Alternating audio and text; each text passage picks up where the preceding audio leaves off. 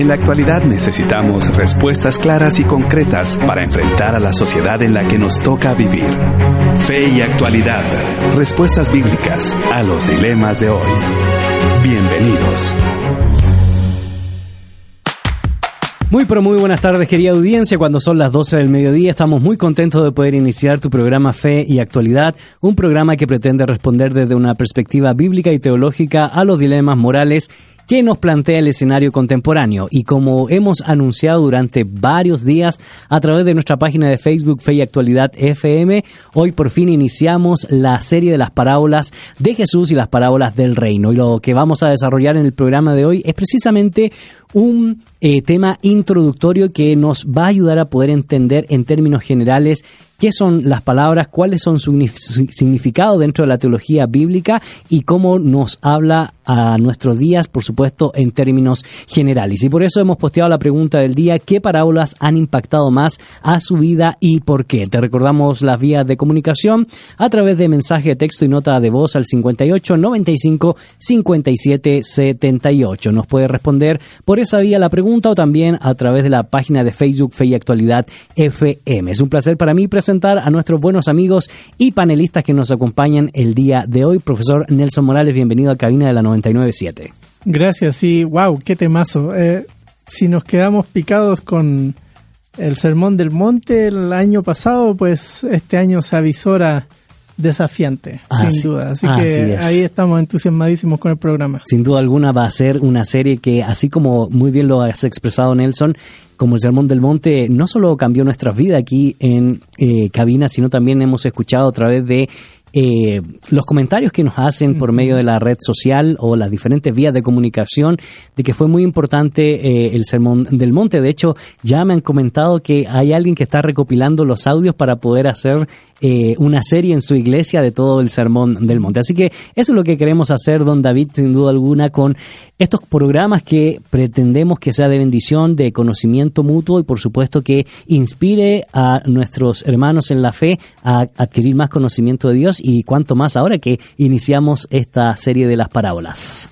Gracias Gonzalo. Y sí, es apasionante entrarle a este tema es eh, otro tema de mucho interés y además es un tema bastante atractivo de por sí. Eh, la manera en que Jesús enseña es una cosa que, que, vamos a estar vamos a estar hablando de eso a lo largo de esta serie y hoy eh, estaremos haciendo la introducción general, muchas cosas importantes para entender las parábolas. Correcto. Y tenemos un invitado especial que por algún tiempo ha venido trabajando el tema de las parábolas. Yo lo quería presentar como un experto, pero va en proceso porque no ha terminado su investigación y de todos ustedes es conocido nuestro buen amigo Amir Tejada. Amir, bienvenido a Cabina de la 997. Hoy no como productor, sino como panelista en proceso de volverte experto en las parábolas del reino y las parábolas de Jesús. Es un placer estar acá junto con mis profesores en la mesa y sobre todo con este tema desafiante. Yo creo que va a ser un tema que va a bendecir la vida de cada uno de nuestros oyentes. Así querida audiencia, te invitamos entonces a prepararte para responder a la pregunta del día. ¿Qué parábola ha impactado más su vida y por qué no? 5895 5778 nos puede responder eh, también en la página de Facebook Fe y Actualidad FM. Mientras te preparas, te invitamos a escuchar No vas a parar de Elevation Worship y ya retornamos aquí por la 90 997 El Camino Contenido que Transforma.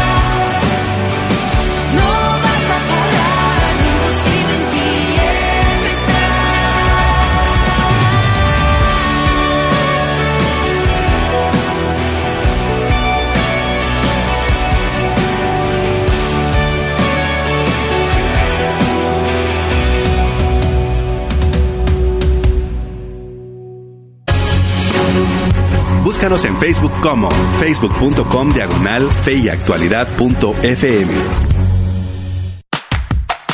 Ya estamos de regreso, querida audiencia. Soy Gonzalo Chamorro. En cabina me acompañan los profesores Nelson Morales, David Suazo y Amir Tejada. Y por supuesto, en producción, nuestra buena amiga Betsabe de Estrada y nuestro grandísimo amigo en los controles, Jefferson, que nos bendice jueves tras jueves aquí a través de la 997, El Camino Contenido que Transforma. Y le vamos a pedir a nuestra buena amiga Betsabe Ansora que nos ayude a recordar las vías de comunicación y, por supuesto, la pregunta que hemos posteado el día de hoy para dialogar con toda nuestra comunidad comunidad virtual de fe y actualidad.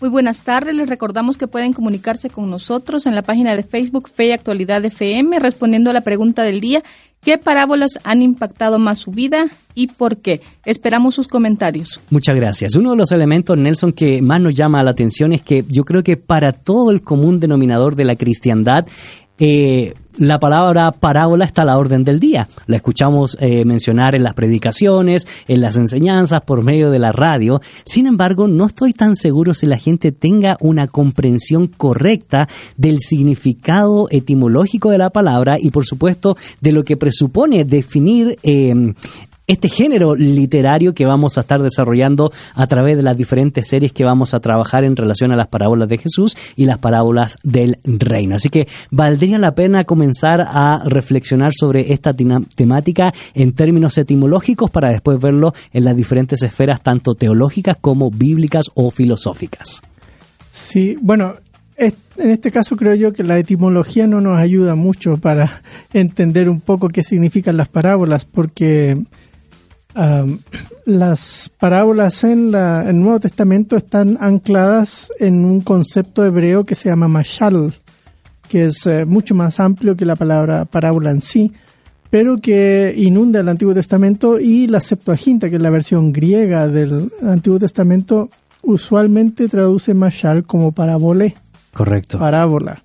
Sí, porque tú mencionas algo interesante. Realmente es una preposición y el verbo valo, arrojar, y connota la idea de colocar, poner, arrojar eh, al lado de algo, al lado de otra cosa. Y, pues sin mayor análisis, realmente la palabra por sí sola no nos dice eh, mucho para la reflexión que nosotros queremos desarrollar aquí en esta serie. Sí, y el, el concepto es bastante antiguo en el, en el griego clásico, ya aparece usada a veces con eh, ideas parecidas a fábula, como las de Sopo, por ejemplo.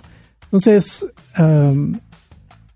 no sé en qué punto de la historia de la palabra se alejó de ese sentido de tirar al lado o algo por el estilo, y significa simplemente una historia con intención o algo por el estilo. Ah, hay una discusión que Amir nos puede ayudar un poco en, en comentarnos eh, las discusiones de qué es finalmente una parábola. Hay varias ideas en torno al tema, pero eh, por ahí está. el concepto no, no, está muy anclado al, a la cuestión etimológica, sino al uso. Al uso y al género que se va, al género literario que se va desarrollando a partir de, del concepto eh, teológico que va cobrando bastante sentido a lo largo de la revelación bíblica, Amir. Y nos llama mucho la atención que el profesor Nelson Morales no haya hecho mención de que la expresión parábola como género literario no solo está presente en la tradición bíblica, sino también está presente en la tradición literaria del mundo greco-latino o del mundo más antiguo quizás en el Medio Oriente. Quizás nos pudieras comentar un poco de eso para poder ir entendiendo cómo va evolucionando el término y cuáles son las perspectivas que eh, va connotando en los diferentes aparatos literarios. Eh, claro, este, desde el Antiguo Testamento hay esa mención y esas menciones de esas, de esas especies de comparaciones pero también históricamente eh, en el contexto, en el ambiente alrededor de cuando Jesús está dando estos mensajes, estaban este tipo de comparaciones, este tipo de uso, para llegar a, cultivar en la audiencia cierta aplicación. Entonces es importante reconocer eso, reconocer el ambiente donde está Jesús situado y que está utilizando estas figuras literarias, está utilizando esta forma de enseñanza para poder comunicar este mensaje. Correcto. Y lo que sí llama la atención, don David, que en términos históricos han habido bastante trabajo para poder definir el origen de las palabras y el uso que comienza a dársele en la literatura eh, bíblica dentro de uno de los personajes que para nosotros es muy conocido, que ha trabajado precisamente el tema del origen de la parábola, de la parábola y su uso en la literatura bíblica, en nuestro famoso y conocido amigo eh, J. Jeremías o Joachim Jeremías, que precisamente tiene una obra interesantísima, ya antigua, eh, por supuesto, pero que nos da ciertas pautas para poder entender esta dinámica etimológica y el origen teológico que se da en las Sagradas Escrituras. Eh, sí, eh, bueno, las parábolas se han usado a lo largo de la historia de la iglesia, a lo largo de la historia de la interpretación del texto bíblico, eh, pero ha sido objeto de estudio especializado, digamos, más recientemente, el, siglo, el siglo XX. hay que inscribir las parábolas dentro del cuadro más amplio del lenguaje figurado que tiene todo idioma, idiomas antiguos, idiomas modernos, idiomas contemporáneos. Todos los idiomas tienen lenguaje figurado, eh, maneras de decir, de enseñar, de explicar cosas haciendo uso de comparaciones, haciendo uso de ilustraciones, eh, uso de, figuras que vienen de, la naturaleza, que vienen de... Eh, y entonces las parábolas caben dentro de ese mundo que es más grande, más amplio. Hay muchas más cosas que serían lenguaje figurado en los idiomas y en la Biblia misma. Las parábolas serían algo eh, un poco más, más específico, tiene sus propias características, tiene su, su, propio modo de, desarrollarse y de entenderse y vamos a hablar de, de eso. Tiene sus propósitos específicos también, como todo lenguaje figurado, pero las parábolas tienen sus propósitos, incluso con Jesús mismo, Él explica. Correcto. propósitos específicos de las parábolas que él está usando con sus discípulos y con la audiencia. Y, es, es, algo para lo cual tenemos que estar como preparados para entender el cuadro completo. Y Joaquín Jeremías es uno de los clásicos en el estudio especializado de las parábolas.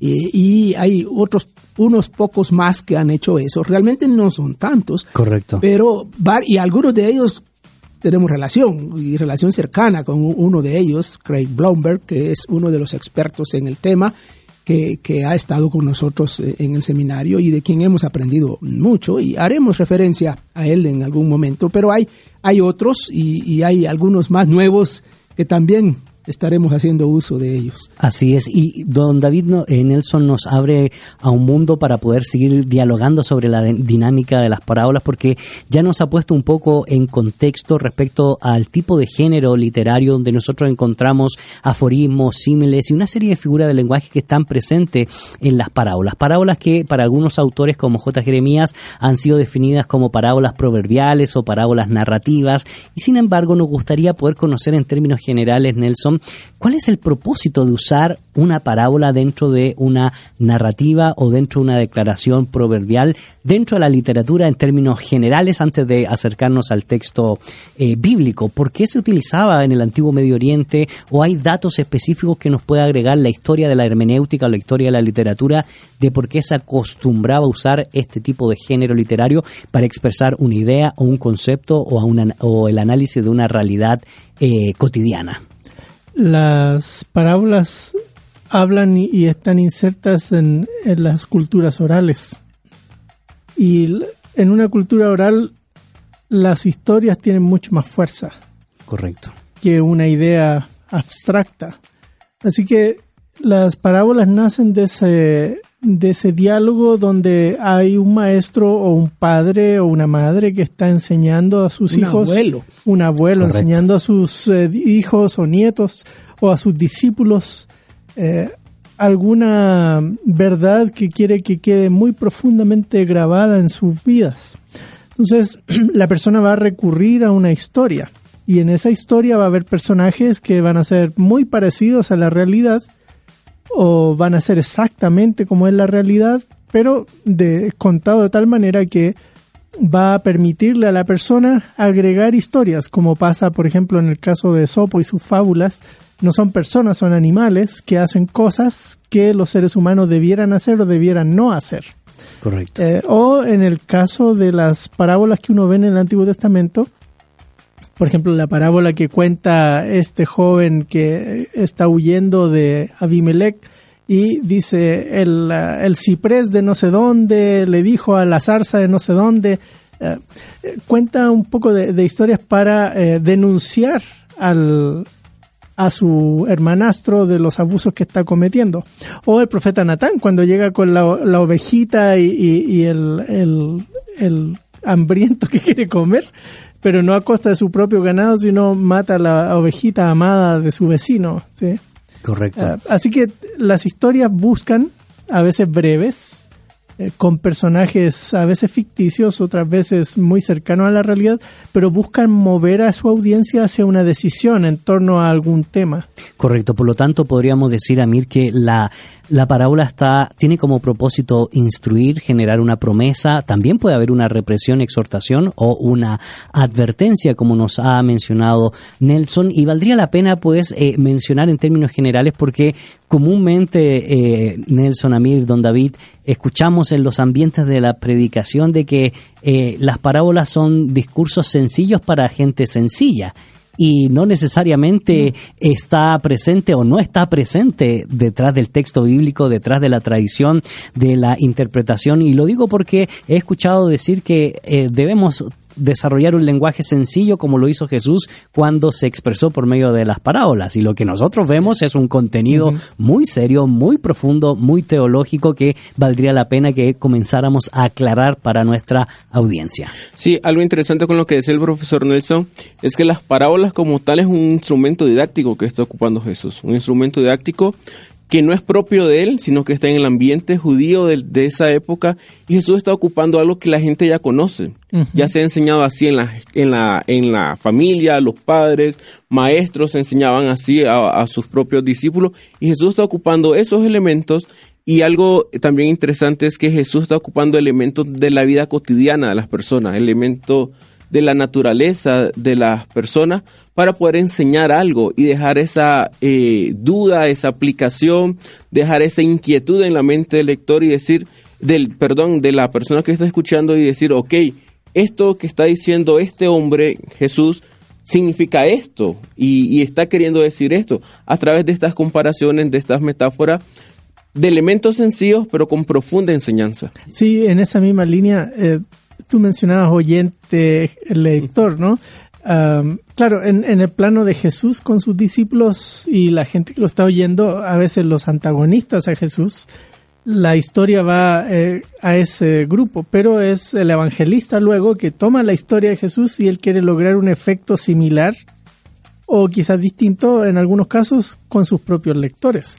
Moverlos a través de la lectura de la parábola hacia un compromiso de profundidad eh, del discipulado con Jesús, por ejemplo.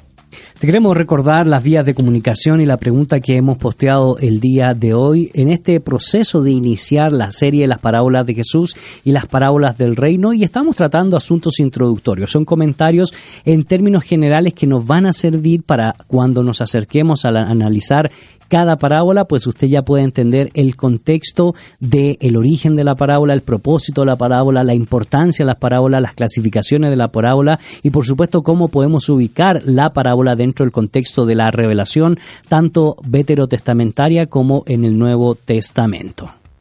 Y les recordamos que la pregunta del día dice, ¿qué parábolas han impactado más su vida y por qué? Recuerden que pueden comunicarse con nosotros a través del WhatsApp con el número 5895-5778 o por medio de la página de Facebook de Fe y Actualidad FM. Esperamos sus preguntas o comentarios que tengan ante la pregunta. Por lo tanto, don David, eh, tanto Amir como Nelson nos han planteado una dinámica muy importante de poder desarrollar. La parábola es elemental no solo para quien expone el mensaje, la advertencia, el propósito de poder eh, enseñar algún valor, sino también implica un proceso interpretativo para usar eh, las figuras de lenguaje necesarias para que la comunidad a la cual se está dirigiendo determinado individuo que usa una parábola sea relevante y no pueda cambiar el contexto en el cual está está desarrollando esta figura de lenguaje. Eh, sí, ya Amir nos mencionó que lo que hace Jesús es usar algo que ya formaba parte de la cultura de aquel, entorno, de aquel entorno, de aquella época. eh, y, y no solo de la cultura judía o de la cultura hebrea, sino también de otras culturas del, del cercano Medio Oriente. Eh, así que mm, mm, Jesús no inventó las parábolas, ya existían. Eh, es más, algunas de las historias que Jesús cuentan, cuenta aparentemente también eran historias conocidas. Eh, este, que él, está usando algo que ya conoce la gente, no solo el estilo, sino el contenido, algunas de las historias, eh, y, Jesús las usa y enseña algo, voy a mencionar eso un poco más adelante, pero algo que es un poco desequilibrante, ¿no? Que es como uno de los propósitos de la parábola. Pero pensando en esas funciones de la parábola, propósitos, eh, la función didáctica sobresale. Es, es una función en que eh, eh, cualquier persona, pero Jesús en particular, busca mayor claridad. Cosas abstractas, cosas, conceptos como el reino de Dios, por ejemplo, expresado a través de parábolas, es, es más claro, más claro entenderlo. El reino de los cielos es semejante a, y luego viene una, una historia que va a aclarar y a clarificar ese concepto. Pero también la parábola le da mayor, mayor fuerza y cierta vivacidad al, al- al contenido y al concepto, a lo que se está transmitiendo. Eh, hace que, que- que la gente tenga un impacto, pues que, que- el, el momento sea más vivaz. Y, y también ayuda en un proceso de aprendizaje. Es más fácil recordar una historia que recordar un concepto. Sí. Entonces fija en la memoria. A todos nosotros, todos nosotros nos acordamos de historias que los abuelos nos contaron, Correcto. que estaban enseñando alguna verdad. Eh, y, y recordamos la verdad por la historia que nos contaron. las famosas fábulas, por ejemplo, esas fábulas de Esopo. ¿Quién no se acuerda de la liebre y la tortuga? ¿Qué, qué enseñaba eso? Bueno, había un concepto detrás de eso, pero transmitido a través de esa eh, forma nos quedó, se nos quedó fijado. Y lo igual pasa con las parábolas de Jesús. Prácticamente todos nosotros sabemos las historias y al- algo hemos aprendido de esas parábolas por causa de esa función didáctica que ha tenido. Así que, por lo tanto, eh, vale la pena seguir investigando, seguir analizando, por supuesto, el origen, la definición, el propósito, la importancia y la clasificación de las parábolas. Sin embargo, después que eh, volvamos de esta pausa musical, estudiaremos en términos generales qué relación tiene la parábola con el reino de Dios, qué relación tiene la parábola con la venida del reino de Dios, con la crisis del reino de Dios, con la gracia dentro del reino de Dios y, por supuesto, el contexto en el cual Jesús va a utilizar estas parábolas y indudablemente cómo podemos hablar en términos generales del uso de una parábola para nuestro contexto en América Latina. Mientras te invitamos a que sigas respondiendo la pregunta del día, ¿qué parábolas han impactado más su vida y por qué? Te invitamos a escuchar Tú eres real de Hilson y ya retornamos aquí por la 997 El Camino Contenido que Transforma.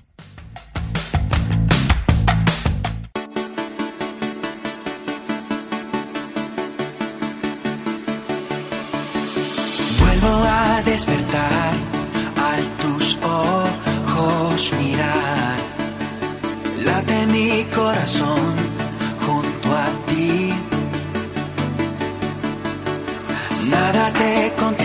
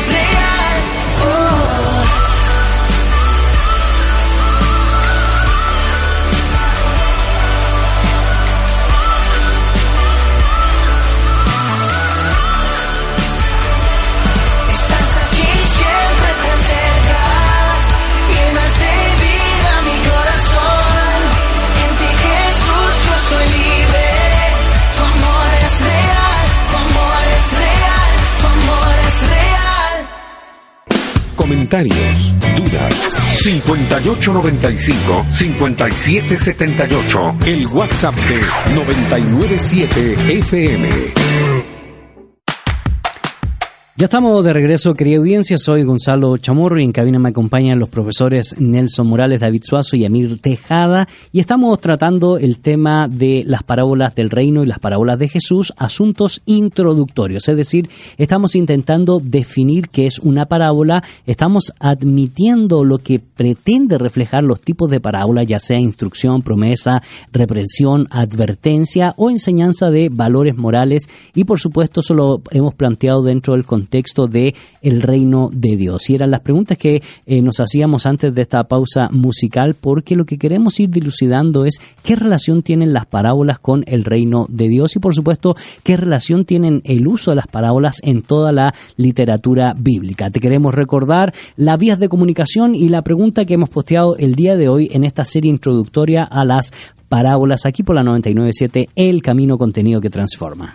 La pregunta es, ¿qué parábolas han impactado más su vida y por qué? Recuerden que siguen las vías de comunicación abiertas como el WhatsApp con el número 5895-5778 o pueden comunicarse con nosotros a través de la página de Facebook de Fe y Actualidad FM. Así es, te invitamos entonces a que seas parte en toda nuestra comunidad virtual que está comentando a la pregunta del día. Uno de los elementos, Nelson, que tenemos que manejarlo dentro del género y dentro de la hermenéutica, es decir, la interpretación del uso de la parábola, es ahora verla con lentes teológicos. Hemos hablado en términos generales que es una parábola que pretende desarrollar una parábola dentro de un clima y dentro de un ambiente de mucha tradición oral y sin embargo, ¿cómo podemos ir relacionándola con el desarrollo teológico? O sea, ¿qué papel juega una parábola dentro de la teología bíblica y por supuesto dentro de la teología como valor agregado a nuestro peregrinaje cristiano? Mira, las parábolas están muy amarradas a Jesús. Casi no podemos pensar en parábolas sin pensar en Jesús. Y eso ya nos dice algo importante. De hecho, más o menos como un 35% de las enseñanzas de Jesús son parábolas.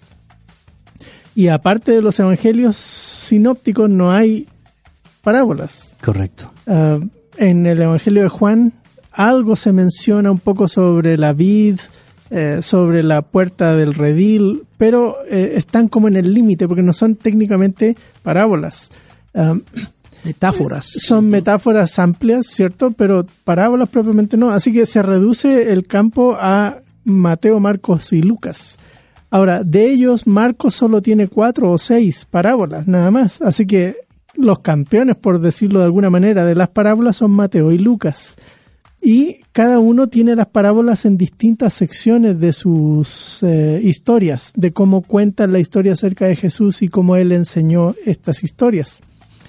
Así que teológicamente es importante notar, por ejemplo, que en el Evangelio de Lucas las parábolas están todas concentradas en el viaje a Jerusalén. Correcto. Cuando Jesús eh, dice en 9.51 que afirmó su rostro para ir a Jerusalén y hasta la entrada triunfal, Jesús va a contar las parábolas. Y en ese contar las parábolas, Él va a hablar de qué significa ser un discípulo de Jesús. Correcto. Así que más que hablar de parábolas del reino exactamente en Lucas, las parábolas son las parábolas del discípulo. ¿Qué es ser un discípulo de Jesús y qué es no ser un discípulo?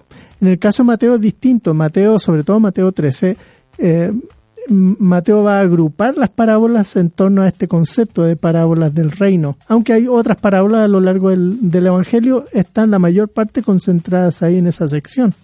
Así que las parábolas tienen un propósito teológico también. En el caso de Mateo, podríamos decir que Mateo busca a través de las parábolas explicar lo que Jesús quería decir con el reino de Dios y todas sus implicaciones.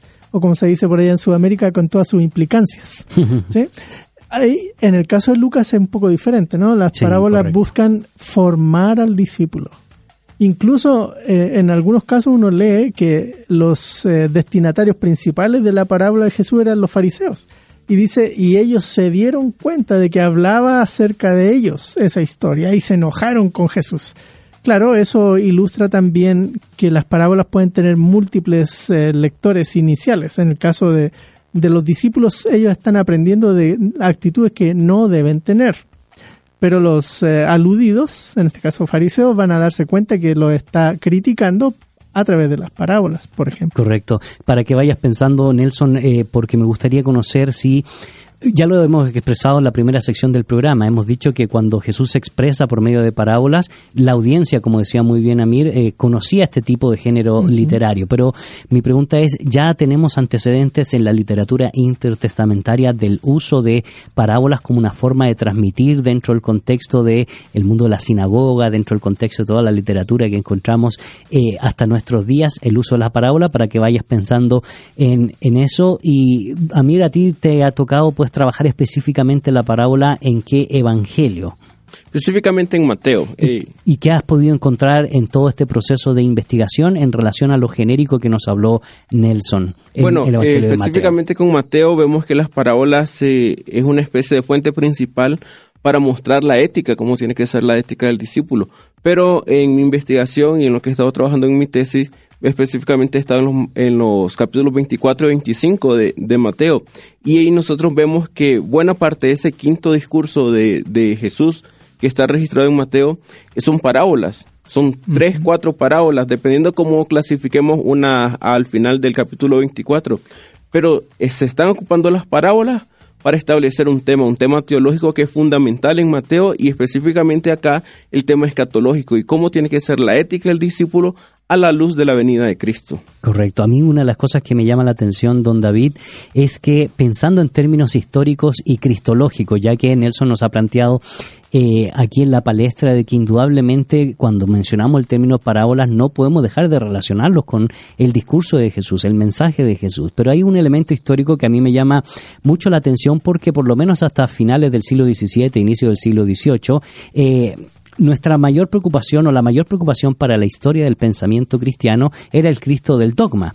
Sin embargo, inicia el proceso de la búsqueda del Jesús histórico y las parábolas vienen a ser una fuente confiable precisamente para llegar al Jesús de la historia, don David. Eh, sí, en ese proceso que se dio eh, hace unos 200 años, digamos, eh, tratando de, de determinar cuáles cosas que aparecen en los evangelios serían atribuidas directamente a Jesús y cuáles no. Eh, en su presuposición de la búsqueda del Jesús histórico, como que Jesús fuera un personaje mitológico. eh, y en esa búsqueda, las parábolas jugaron un papel importante, porque sí, son, son singulares, son eh, este, eh, específicas, son eh, casi atribuidas solamente a Jesús. Eh, no, no hay, no hay man- aunque la parábola no es invención de Jesús, eh, Jesús la llevó a un nivel tal que ahora, como ya dijo Nelson hace un rato, es imposible eh, desvincular una cosa de la otra. Entonces había que, que había que vincularlas, obviamente. Entonces, la- las parábolas quedaron como una de las pruebas de que hay un tal Jesús, pues Correcto. que hubo un tal Jesús que contó y que enseñó por medio de parábolas, porque no, ha- no hay no hay otro que haya hecho algo similar, ¿eh? Eh, aunque las parábolas estaban, estaban presentes. Eh, así que entre esa búsqueda, la, la famosa teoría de las formas y las formas literarias en los evangelios, las parábolas son una de esas formas, pero una de las formas más representativas del Jesús histórico. Correcto, y una fuente muy importante. Y lo que más me llama la atención, don David, para que lo vaya pensando, es que las parábolas no solo tienen que ver elementalmente con la cristología, sino hay otro campo dentro de la teología eh, sistemática, dentro de la teología clásica, que se relaciona íntimamente con las parábolas y tiene que ver el tema escatológico. Y ya estaremos reflexionando sobre uno de esos puntos que tiene que ver con la escatología. Sin embargo, Nelson, planteamos hace un momento la dinámica de ver el antecedente más allá del Antiguo Testamento, sino ahora en la literatura intertestamentaria. ¿Qué tan común era el uso de parábolas en este tipo de literatura? No hay muchas eh, así como uno ve en Jesús, historias cortas. Hay algún poco de ilustraciones parecidas en Ben pero hay, una eh, entretenida que, yo hace unos meses estaba leyendo cuando estábamos trabajando el Sermón del Monte y es sobre ovejas y lobos en Primera Enoch. Ujú. Estaba leyendo ovejas El y libro lobos. favorito, ¿verdad, Sí. de Nelson? ovejas y lobos y la historia de las ovejas aquí, las ovejas allá y que los lobos aquí y de repente caí en cuenta que lo que estaba leyendo era la historia de Israel desde Egipto eh, y cómo salen de Egipto y, y van por el desierto, pero contado como una historia entre ovejas y lobos. Así que eh, hay algo de eso ahí, de, la mentalidad judía usar las historias eh, en este caso de animales, para representar seres humanos. En el caso de Jesús y sus parábolas, prácticamente no hay ninguna parábola que sea de cosas propiamente, Correcto. eh, o de animales. Eh, no, no- no hay ninguna parábola de animales, Eh, son parábolas de personas. Incluso la parábola de la moneda y de la oveja es la mujer la que busca la moneda o es el pastor el que busca la oveja. Así que aún en esos casos o es una persona que busca un tesoro, o es una mujer que pone eh, la masa eh, que se leuda toda.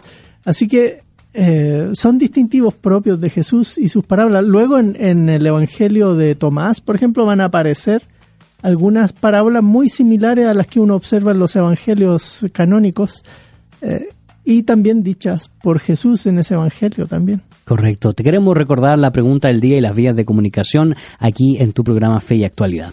La pregunta del día dice, ¿qué parábolas han impactado más su vida y por qué? Pueden comunicarse con nosotros en Facebook a través de la página de Fe y Actualidad FM o con un mensaje de texto al número de WhatsApp 5895-5778. Esperamos sus comentarios. Hemos mencionado que las parábolas están íntimamente relacionadas con la cristología, es decir, la doctrina de Jesús y especialmente en su enseñanza, en la predicación de eh, el evangelio, por supuesto, en las dinámicas de el reino de Dios. Y hemos dicho también y esperamos que don David vaya articulando esa dinámica de relacionar las parábolas con la escatología, es decir, la doctrina de los tiempos futuros, pero también uno de los elementos indispensables a la hora de definir a mí las parábolas es que hay una relación íntima con la ética cristiana. Ah, sí, claro, pero antes de tocar ese tema, este leí algo y me, me parece interesante que lo pueda escuchar la audiencia. Las parábolas son quizás el elemento más característico de la doctrina de Jesucristo reflejada en los evangelios. Entonces, si nosotros queremos ver a Jesús, este, conocer un poco más a Jesús, podemos leer las parábolas y podemos ver qué es lo que estaba interesado Jesús en enseñar. Y con respecto a lo que me preguntaba, eh, la ética. Sí, básicamente, por ejemplo, en Mateo eh, cuando habla en Mateo 24, 25, Jesús con respecto al- a, a la pregunta que inician los discípulos, ¿qué van a pasar en el futuro? ¿Qué va, qué va a suceder en las cosas futuras? Jesús, la respuesta básicamente son parábolas que apuntan a la ética, parábolas que apuntan al cuidar al prójimo, parábolas que apuntan a administrar bien los recursos, parábolas que apuntan a estar atentos, a estar prudentes con respecto a las enseñanzas de Jesús. Entonces Jesús está muy interesado en la ética y las parábolas y la forma en que él enseña es en esas parábolas apuntando a, a que el punto central es esa ética y cómo debe responder el discípulo ante las diferentes problemáticas que hay o ante las diferentes dudas que ellos tengan. Y en ese sentido hay una conexión directa, don David, de que las parábolas no solo son la fuente más confiable a los dichos de Jesús, o como diría un autor como Santiago Guijarro, los dichos primitivos de Jesús, no solo, nos, no solo se constituyen una fuente de, del Jesús histórico, eh, y es el fundamento de la moral o de la ética del reino de los cielos, sino también esto se relaciona íntimamente con el futuro, es decir, de acuerdo a nuestra ética presente, eso va a estar íntimamente relacionado con el futuro. Y algo de eso hay entre parábolas y escatología, doctrina de los fines de los tiempos. Eh, bueno, una cosa que tenemos que recordar es que eh, la enseñanza sobre el futuro en toda la Biblia, no solo en la enseñanza de Jesús, sino a lo largo de toda la Biblia, la enseñanza sobre el futuro eh, está dicha para la gente en el presente. Siempre tiene un mensaje para el presente. No es un mensaje del futuro para el futuro, es un mensaje del futuro para el presente. Entonces es como traer al presente aquello que eh, va a ser lo ideal que de alguna manera se eh, exprese aquí, ahora, ya. Eh, las palabras del reino, especialmente Mateo 13, van por ese lado. Pero hay un asunto que, que, que- que- que quiero subrayar que no tiene que ver solamente con la cuestión escatológica, sino tiene que ver con la ética, como ya hemos mencionado, y también con la propia persona de Jesús, eh, el carácter cristológico de las parábolas. Y es que hay, hay un elemento perturbador en las parábolas de Jesús. Eh, las parábolas de Jesús eh, sacan a la gente de su de su comodidad, de lo que conocen, de lo que saben, de las la- las conclusiones a las que ellos pensarían que Jesús llegaría, Jesús les da vuelta Correcto. y, y- y va como por otro lado. Eh, Y, cuando lleguemos a algunas de esas palabras vamos a notar eso con bastante claridad, pero anticipo eh, alguna que me llama mucho la atención porque es, tal vez es la más, la más eh, evidente, es la del hijo pródigo, Eh, la parábola del hijo pródigo. Eh, casi todas las parábolas tienen de alguna manera un ejemplo positivo y un ejemplo negativo. Correcto. Y en la del hijo pródigo, Jesús confunde a sus, a sus oyentes en cierto modo, porque esperarían que el malo sería uno y resulta que el malo es el otro. Y, y luego dice el que tenga oídos para oír. Y los que están oyendo son los fariseos, los que se piensan los buenos, ¿no? Y en la parábola hay uno que piensa que es el bueno. Eh, y, y Jesús le da vuelta al, al- al- al sentido y, y- y no quiero adelantarme porque vamos a llegar a esa parábola en algún momento. Sí. Eh, Pero es- tiene toda la razón. E- Es una casi característica bien repetitiva. No es de Sí. todas las parábolas, pero es tan repetitiva que, que llama la atención. De revertir la situación, donde una situación pareciera ir por un lado y termina por otro. Eh, o, por ejemplo, la del hijo pródigo, ¿no? Que, que el, el, eh, uno está esperando que el hijo que comió hasta comida de cerdo es el rechazado y termina al revés. O en el caso de la parábola del buen samaritano, También, eh, también. Es, es que uno esperaría que la élite eh, religiosa, los, sas- los levitas, Los buenos fueran los sí, buenos. que ellos van a actuar y el que termina siendo es el que para la audiencia judía va a ser alguien, ¿cómo va a ser un fariseo? El que... el- un, un samaritano. Ah, perdón, el samaritano, perdón, el, el- el que va a ser el, el, el prójimo de la persona herida. Entonces hay, hay un carácter subversivo. Porque confronta la, el, de la el status quo. Le da vuelta. Le da vuelta a los valores culturales Correcto. sobre ciertas cosas, sobre ciertos elementos, ciertos personajes. eh, y, y eso hay, hay que hay que incorporarlo en nuestra manera de entender y de interpretar las parábolas. Y, y llama mucho la atención porque la última vez que terminamos con el último programa del Sermón del Monte, casualmente terminábamos con una parábola. Bueno, terminamos nosotros, no. El Señor termina con una parábola. Nosotros intentamos analizar e interpretar el significado de esa parábola, pero no se desliga de todo el contenido, don David, del Sermón del Monte y lo que hemos insistido, ¿verdad? La justicia seguirá. Sí, sí, claro. Eh, y si uno le sigue la pista a Jesús, no solo las parábolas son así. El Sermón del Monte no es una parábola, incluye algunas, eh, alguna parábola o alguna ilustración, pero todo el Sermón del Monte tiene un carácter subversivo y otras enseñanzas de Jesús. Pero las parábolas son atractivas precisamente porque lo hace de una manera que hay un valor estético detrás de Correcto. la, de la forma en que Jesús está enseñando. Eh, algo que creo yo tenemos que, que rescatar nosotros del estudio de las parábolas y de nuestro propio ministerio. Ese valor estético en la comunicación del que Jesús es un maestro. Así es. Y la pregunta que nos surge ahora, bueno, ¿qué relevancia tuvo las parábolas para los primeros oyentes y qué relevancia tiene hoy para nosotros en Guatemala, en América Latina, leyéndola en castellano e interpretándola o intentándola interpretar para nuestro contexto y para nuestra realidad actual en las diferentes esferas en la cual nosotros nos desarrollamos. No solo la esfera eclesiástica, sino por supuesto la esfera social, cultural, política e económica. Así que si quieres saber cuál es la opinión que tenemos respecto a ese tema, no te desligue de nuestra sintonía y por supuesto este es el buen espacio de las noticias positivas. Noticias positivas. Jerusalén.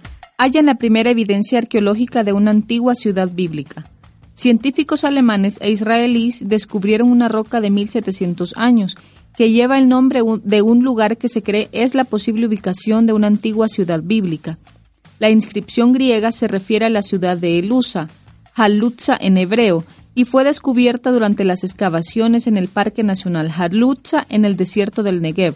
El nombre de la ciudad de Elusa aparece en varios documentos y contextos históricos, incluido el mapa mosaico de Madaba, los papiros de Nesana y otras referencias históricas.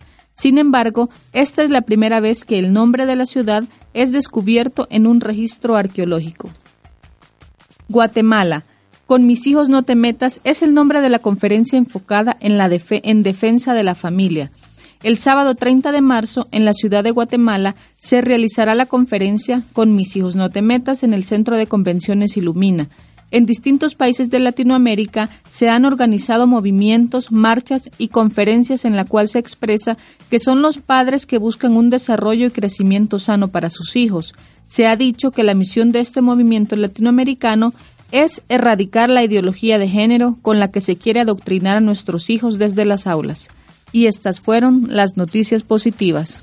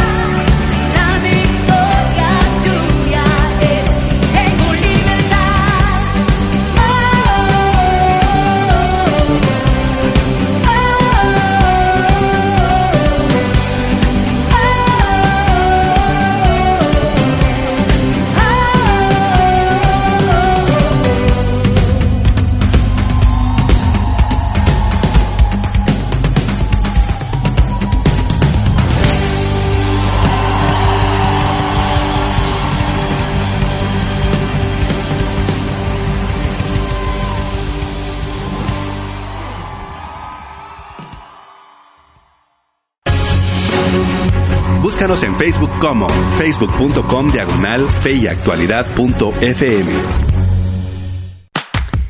Ya estamos de regreso, querida audiencia. Soy Gonzalo Chamorro. En cabina me acompañan los profesores Nelson Morales, David Suazo y Amir Tejada. ¿Qué tal, profesor? Hoy sí te dimos el título. Amir, gracias por compartir con nosotros pues este este día y esperamos pronto pues Por lo menos por hoy, Por profesor, hoy, ¿verdad? Gracias, Hoy gracias. sí. como, como decían estos, ya no me recuerdo. Gracias, licenciado. No hay de queso, nomás de papa. y esperamos que puedas culminar pues las tres páginas que te quedan de la tesis eh, en este año 2019. Yo también Y- espero y, eso. mejor yo me quedo callado porque si no Sí. salgo trasquilado. Ah, sí, sí, pero, sí. pero esperamos poder ver pronto eh, eh, la tesis que estás trabajando, capítulo 24 y 25 de, De Mateo. de Mateo, ¿verdad?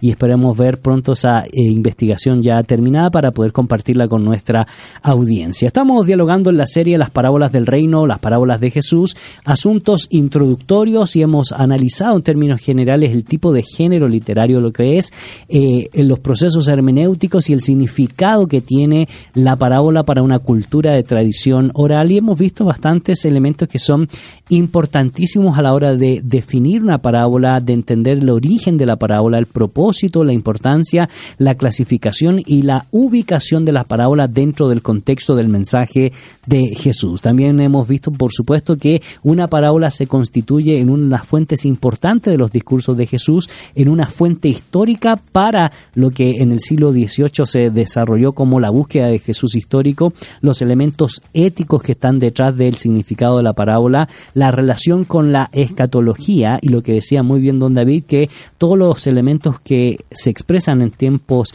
futuros siempre tienen que ver con el comportamiento presente en términos de valores, en términos de ética y por supuesto todo esto definido a la luz de la venida del reino, las circunstancias que produce el reino de los cielos y eh, elementalmente los súbditos o los discípulos que pertenecen al reino de los cielos. La pregunta es entonces, ¿qué tiene que ver esto con nosotros hoy? ¿Será que para nosotros hoy la parábola es un elemento distintivo de nuestras culturas de... eh, latinoamericanas, ¿qué enfoque le podremos dar? ¿Cómo podemos interpretarlos? ¿Cuál es la relevancia como palabra de Dios en cuanto a las parábolas para nuestros eh, días, Nelson? Bueno, don David habló algo de estética hace un rato y eh, de repente uno piensa en estética en, en peluquerías y cosas así, ¿no?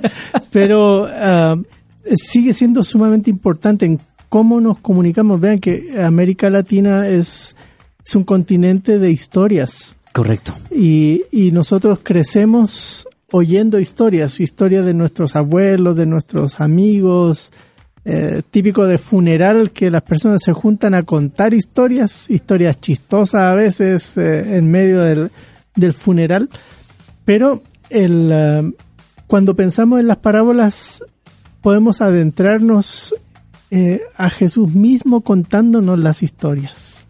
Y, eso es lo lindo de volver a las parábolas, porque como decía Mira hace un rato, es volver a las palabras de Jesús y, y oírlo a Él contándonos las parábolas. Ahora, esas parábolas las tomaron los evangelistas y las ubicaron en un contexto. Correcto. Y a la hora de interpretar las parábolas, nosotros también debemos procurar con un esfuerzo máximo eh, volver a ese mundo y tratar de entenderlo en ese mundo. Y va a ser un esfuerzo recurrente que vamos a estar haciendo a lo largo de nuestros programas, seguir la metodología que hemos seguido para otras secciones del texto bíblico, lo vamos a seguir acá también. Eh, no, no podemos interpretar una parábola eh, Sin tomar luz- en cuenta el contexto sinóptico, el contexto del ministerio de Jesús, Claro, los oyentes, ¿verdad? El palestino, contexto palestino. Sí, porque podríamos eh, interpretar eh, ovejas y cuidadores de ovejas como si estuviésemos en Huehuetenango 2019.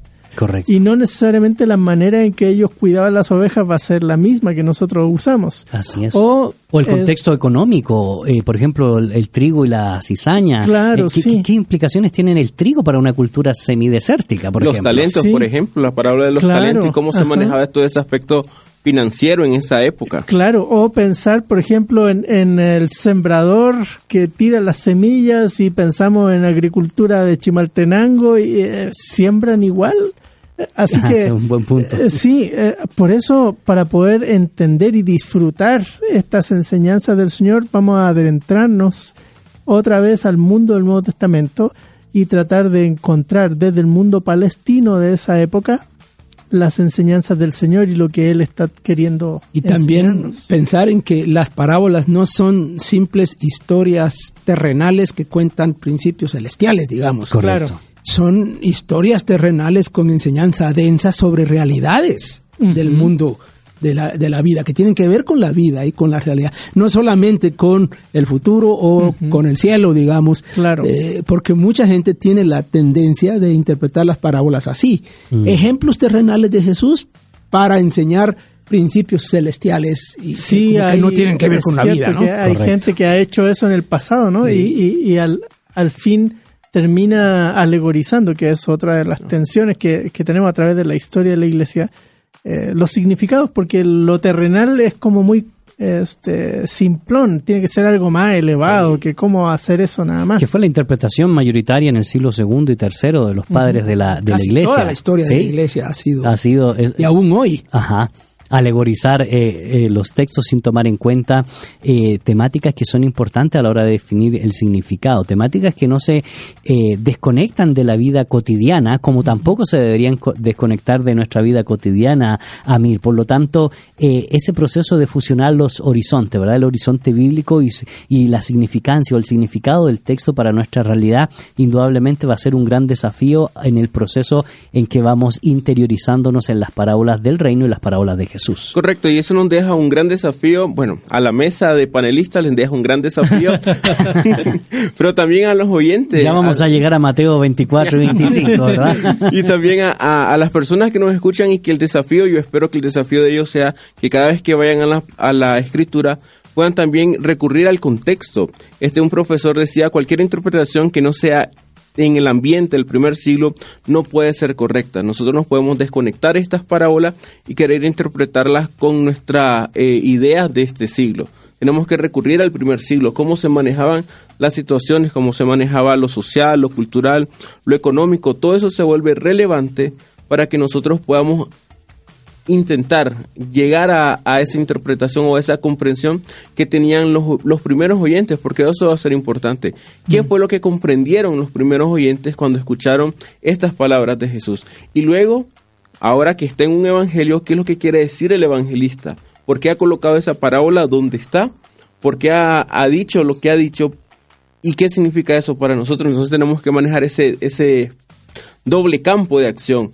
¿Qué quisieron o qué entendieron los oyentes? Pero también qué nos quiere decir el evangelista al ubicar esa parábola en ese capítulo, en ese contexto que él está ubicándola. Ahora nuevamente, don David, a mí me llama mucho la atención y ya, ya lo han expresado muy bien Nelson y, Amir, eh, de poder entender el tema de las parábolas dentro del contexto de la stratificación social de la cultura judía del primer siglo, porque tenemos dentro de las parábolas eh, mención de eh, sistemas económicos, escuelas de, eh, de pensamiento, por ejemplo, en la parábola del buen samaritano, pues qué escuela uno podría relacionar pensando en Chamay, en Gilel y qué es más importante la observancia de la ley o el corazón y todas esas dinámicas que están también presentes en los discursos primitivos, perdón, en los discursos de Jesús, bueno, discursos primitivos de Jesús como algunos autores le llaman. Por lo tanto, eh, hay una riqueza no solo literaria, no solo eh, lingüística, teológica, sino con los componentes cotidianos del diario vivir del primer siglo. Sí, es, es interesante la frecuencia con que Jesús usa eh, elementos y realidades y conceptos económicos en su enseñanza en general y en las parábolas. Sobre todo en Lucas. Sí. Mm, Sí, sobre todo en Lucas.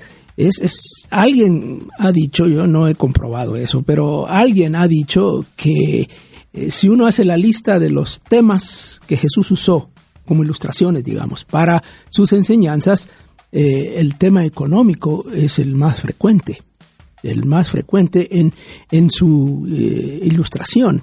Ya en el Sermón del Monte vimos esa comparación, bueno, ese contraste este, radical entre eh, Dios y Mamón.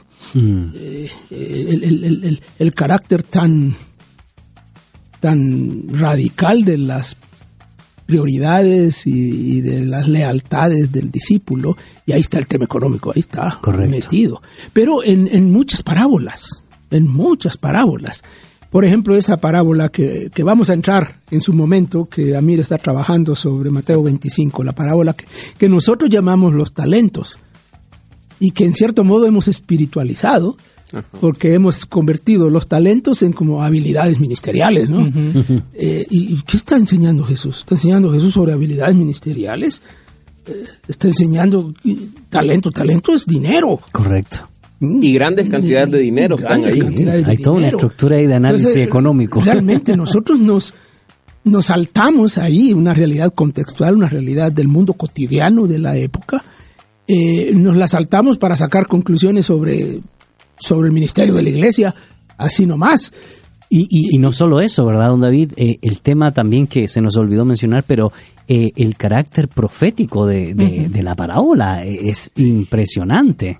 Está ahí. Y, y no solo eso, también vemos eh, la gracia en la parábola, es decir, la- el contexto de la oveja perdida, eh, la moneda perdida. presente en todos lados, eh, es- o sea, se mezclan todos los temas que por demás son muy conocidos y esperados en una cultura donde eh, precisamente había ese sentimiento de esperanza de la venida de el rey para que pudiera cambiar todas estas dinámicas complejas, tristes, que tiene que ver con estructura social, que tiene que ver Exactamente. con un sentido Y hablando de, estructura social, es otro de los elementos que Jesús menciona mucho. ¿Cuántas veces en las parábolas Jesús está hablando de, de, de la mujer, o está hablando del fariseo, Correcto. o del publicano, o de, de, de diferencias sociales del rico, del pobre, del Lázaro, de eh, el rico. De los eh, siervos y los consiervos. lo- lo- los, Sí, los siervos, el Señor, el, las relaciones sociales y las relaciones de, o el- de este los señor grupos. que sale a contratar obreros a distintas horas del día. Oh, esa, por esa, ejemplo. cuando lleguemos a esa parábola va a la ser, parábola del eh, gran banquete. Ajá, sí. Realmente da para a todo, ¿verdad?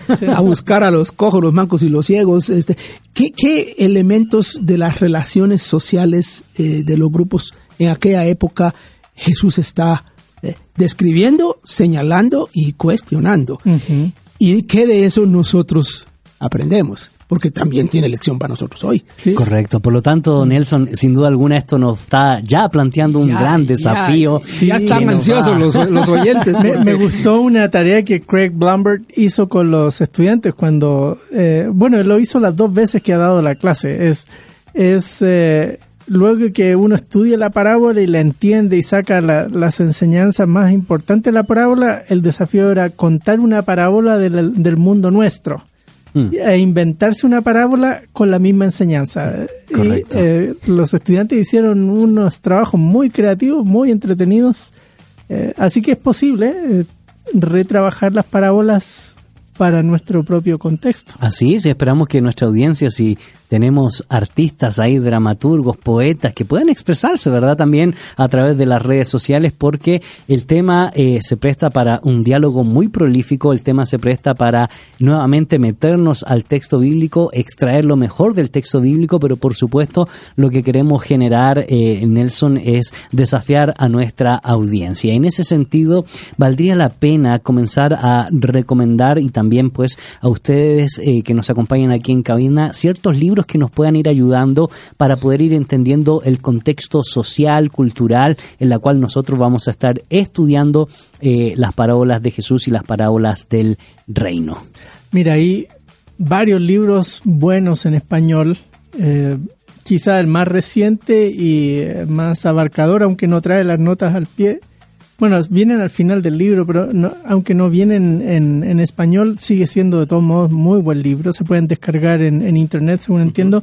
Se llama Historias con Intención de Klein Snodgrass. Eh, es raro el apellido, pero así son los gringos. ¿sí? Klein Snodgrass. Eh, ese es el, el autor. Historias con Intención. Está en español. Es un muy buen libro. Eh, quizás de los más completos sobre el tema que conozco. y más reciente. Correcto. Y más recientes. Lo que vamos a hacer es pedir a Betsac si los puede colocar en, eh, en el sitio Sí. eh, de Facebook para que nuestra audiencia, si quiere ir adquiriendo este tipo de literatura, es fundamental. Y son y todo este libro, todos estos libros que nosotros recomendamos son para que usted vaya profundizando y vaya teniendo material que nos ayude a entender el texto en su contexto. Claro, Don David tiene otro libro que, que no lo he leído, pero eh, he oído buenos comentarios de él, eh, que se llama enseñaba por parábolas. Así es. Eh, es una colección de ensayos. En y- honor a Plutarco honor a Plutarco Bonilla. Un, un- un autor que, que escribió sobre parábolas hace algunos años. Sí. Y la, la ventaja del libro es que está originalmente escrito en español y todos los autores son latinoamericanos, y Correcto. editado por un, un- un autor conocido, eh, que, que no es tan técnico como otros libros, es un poco más popular y más accesible. Y, Pero creo yo- yo- supongo yo- que está en la venta en las librerías aquí. Sí, y donde yo lo he encontrado, pues, eh, valga la publicidad en sociedades bíblicas, acá en... en Es, es producido por la sociedad. es producido Ah, en claro, ahí sociedad, sí, ahí la está, ahí lo pueden adquirir y nos va a ayudar mucho para poder entender sobre todo la apropiación del mensaje para hoy, porque los autores pues eh, ha- hacen esa conexión a nuestra realidad social, cultural, política, interpretada desde las parábolas del reino y las parábolas de eh, Jesús. Otro Eh, libro sí, también Daniel. para entender el contexto que lo hemos mencionado es el de eh, Comentar el contexto cultural del Nuevo Testamento, Ah, eh, editado Greg por. Greg Kinner. También creo que es un buen eh, libro y también el de Bueno, yo creo diccionario- que fue escrito por él, porque no hay otros autores, sí. Sí, ah, ok. Y el de Diccionario de los Evangelios de Clie, es un diccionario bastante grande, pero que, que es muy bueno también y que en muchos de sus artículos ayuda a entender algunos elementos culturales que están en la época. Y en ese sentido, Amir, pues la misma pregunta que hacíamos a Nelson, eh, indudablemente este tema de las parábolas nos va a generar un desafío importante a la hora de comenzar ya a adentrarnos al texto bíblico y eh, va a ser bastante desafiante de bendición poder, por supuesto, dedicarnos a desarrollar, analizar las parábolas eh, en los evangelios. Sí, este, algo importante es recordar ese mensaje que está en las parábolas. Es el reino de Dios, es la ética del reino de Dios y todos esos pequeños mensajes que están en cada uno de ellos. Por ejemplo, la misericordia de Dios, la obra de Dios, el destino final de la humanidad, los acontecimientos futuros, el riesgo de desobedecer las leyes de Dios y también lo que espera el Señor de sus súbditos. Recordemos en estas parábolas en la temática general, el reino de Dios y los ciudadanos del reino de Dios y qué es lo que está esperando Dios de acuerdo a esos ciudadanos. Y las parábolas nos enseñan eso. Y a mí me encantan, no es por hacer publicidad a lo que yo estoy trabajando, pero esas parábolas de Mateo 24 25 me encantan porque si bien están en el contexto de la escatología, pero como decía bien don David, hablan del presente, cómo tenemos que actuar en el presente. Y base, y hay temas tan prácticos como el trato con los demás, el trato de los financieros también. Entonces es interesante eh, ver eso en las parábolas. Sí, y no solo eso, pues interpretarlo a la luz de la realidad cotidiana, el conflicto social, la movilidad social, entender los procesos pedagógicos, educativos que están detrás de la parábola. De, realmente, don David, así como nos sentimos desafiados con el Sermón del Monte, eh, esta nueva serie nos va a desafiar a nosotros para entrarle al texto, pero también estoy seguro que a nuestra audiencia les va a desafiar y va a ser de inspiración para poder entender cómo la palabra, cómo el texto sigue confrontándonos, nos sigue educando y nos sigue formando de cara al discipulado. Sí, yo estoy anticipando una serie de discusiones calientes alrededor de algunas de las para bueno todas las parábolas pero algunas más más que otras. Y, y desde ya yo digo que nos podemos atrever a anticiparnos de que de repente los vamos a sorprender con algunas conclusiones que vamos a, a sacar de parábolas, especialmente de algunas de las parábolas más conocidas, que creemos dominarlas ya y que ya sabemos todo lo que está ahí. Porque cuando nos adentramos eh, descubriremos cosas que han estado ahí en las escrituras siempre, que han estado ahí, pero que nuestros acercamientos o nuestras maneras tradicionales de acercarnos probablemente no nos han permitido ver. Y, esa es la, digamos, la, ventaja y también lo emocionante de estar haciendo estos estudios a la luz de eh, los últimos descubrimientos y de los últimos escritos con relación a la interpretación de las parábolas, porque nos están, nos están desafiando, nos están desafiando. Así y, es. Estimados oyentes, prepárense, porque nos vamos a desafiar de nuevo otra vez. Así es. Hay un buen libro que yo no, no recuerdo bien el, los nombres, pero se llama Historia del Pensamiento Social de la iglesia primitiva, editorial Agora, no sé si recuerda uno, uno naranjito, creo que es Walter, eh, bueno, algún alemán, a ver si lo podemos encontrar, yo lo voy a buscar y le vamos a pedir a Betsabe que nos pueda colocar en, el sitio de Facebook porque nos va a ayudar a entender la- los temas de estructuras sociales, el- la situación de la mujer en la época del, del- la Palestina del primer siglo, las situaciones económicas. Tú lo tienes, Nelson, de hecho, Sí. tú me lo prestaste y creo que te lo devolví o no, Sí. no, no, no recuerdo. Ah, sí, Walter Stegman. Stegman y Stegman, Stegman. exactamente. Sí, Que- y Stegeman. que es muy Sí, bueno. es eh, Verbo Divino y la serie es Agora. Ahora, eso es, así es. Así que lo vamos a postear para que si usted tiene a bien adquirirlo, sea parte del material que nos va a ayudar los jueves que estemos tratando eh, las parábolas. Eh, Nelson, muchas gracias. Desafíos finales a la luz de lo que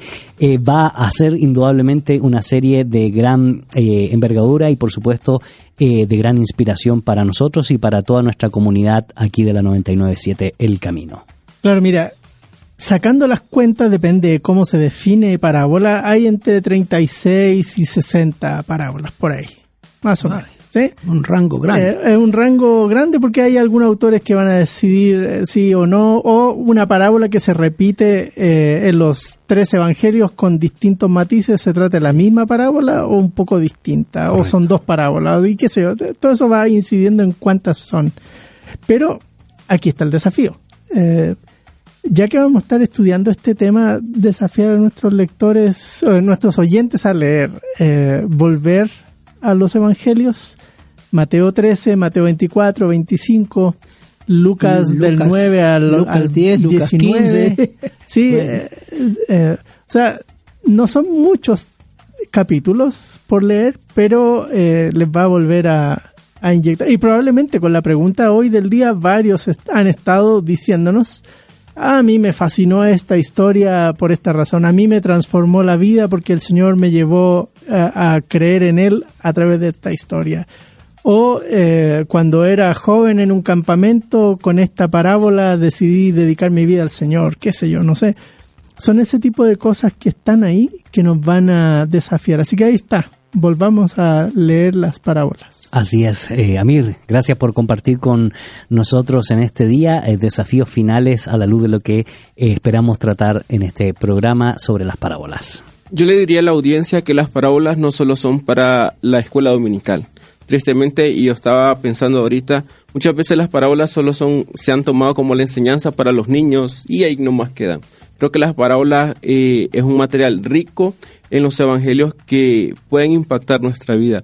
Como decía bien el profesor Nelson, los animamos a que puedan buscar en los evangelios los pasajes de las parábolas leerlos, volverlos a leer, ir apuntando en un cuadernito para luego que nosotros abordemos esas parábolas eh, en el programa, usted nos pueda compartir qué es lo que ha significado esas parábolas o esas parábolas para su vida. Así que lo retamos para que esté atento para nuestra programación. Muchas gracias, Amir, por compartir junto con nosotros. Don David, desafíos eh, finales a la luz de lo que representa esta serie que se nos viene sobre las parábolas de Jesús y las parábolas del reino. Bueno, hay varios desafíos para todos. Para nosotros como los eh, conductores del programa, los panelistas aquí, nos, ya nos estamos lanzando a, a un desafío.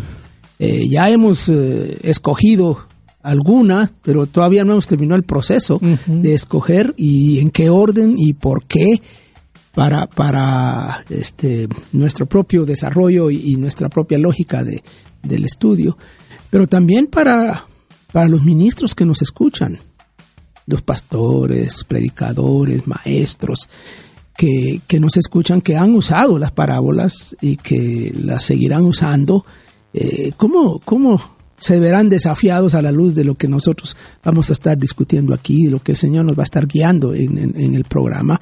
Eh, yo digo que habría una, una transformación del uso de nuestras de las parábolas en nuestras predicaciones, en nuestras enseñanzas, más allá de la escuela dominical, como dice como dice Amir. Y por supuesto, para la audiencia en general, eh, las enseñanzas de las parábolas tienen que ver con la vida, Así es. con la vida.